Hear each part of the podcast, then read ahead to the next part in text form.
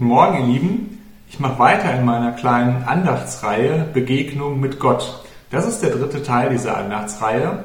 Und in, der, in diesen zwei Andachten zuvor haben wir uns jeweils eine Begegnung angeschaut, die Mose mit Gott hatte. Und wir haben auf Moses Reaktion geschaut. Was tut er nach dieser Begegnung?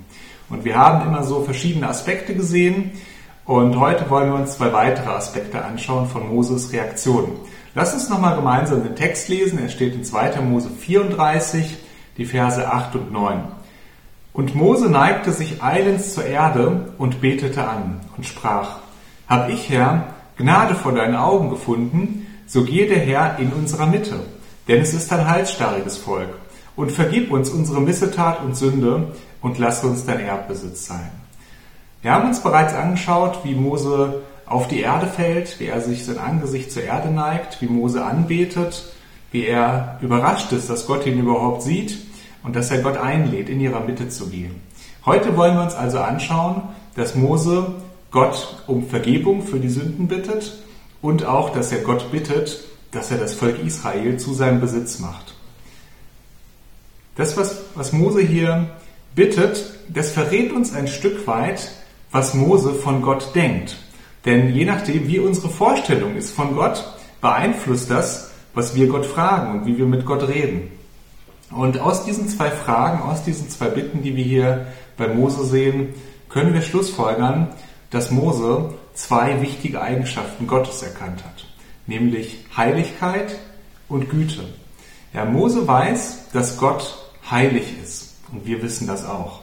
Ja, in Jesaja 6, da bekommt beispielsweise Jesaja Einblick in den Thronraum Gottes und er sieht dort Engel, die sich zurufen, heilig, heilig, heilig ist der Herr der Herrscher.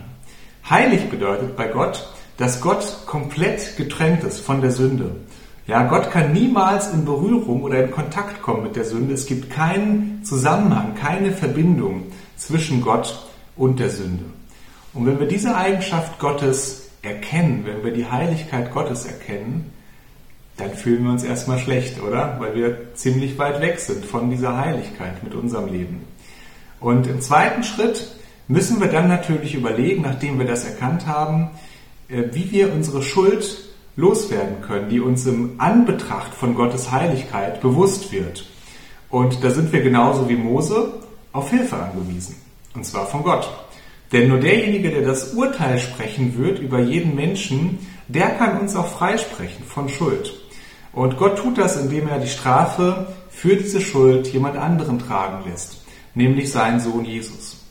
Herr, vergib uns unsere Missetat und Sünde.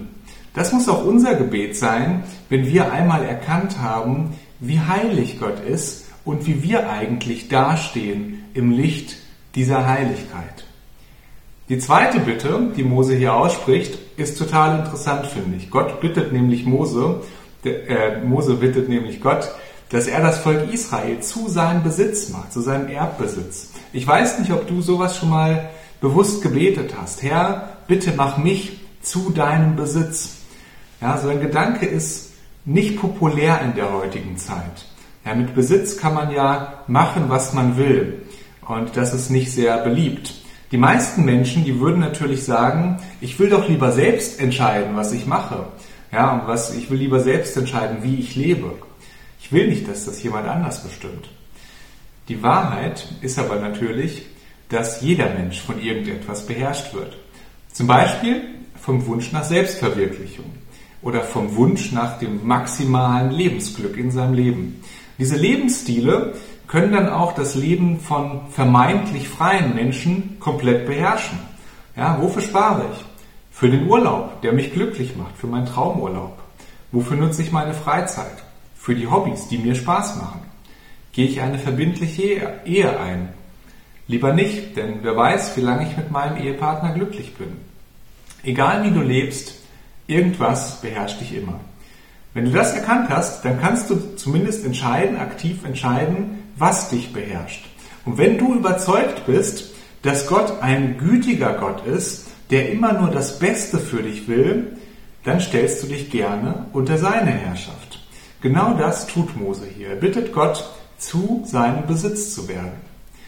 Wenn wir verstanden haben, dass Gott gewisse Eigenschaften hat, dann folgen unsere Handlungen meist wie von selbst. Ja, die Heiligkeit Gottes führt dazu, dass wir Sünde erkennen und bereuen und um Vergebung bitten. Die Güte Gottes führt dazu, dass wir Gott vertrauen und gerne all das tun, was er von uns möchte, denn wir wissen, Gott meint es gut von uns. Und ich möchte dich heute ermutigen, mehr über Gott und über seine Eigenschaften nachzudenken und nachzuforschen und dich auf diese Weise von Gott verändern zu lassen. Gott segne dich dabei.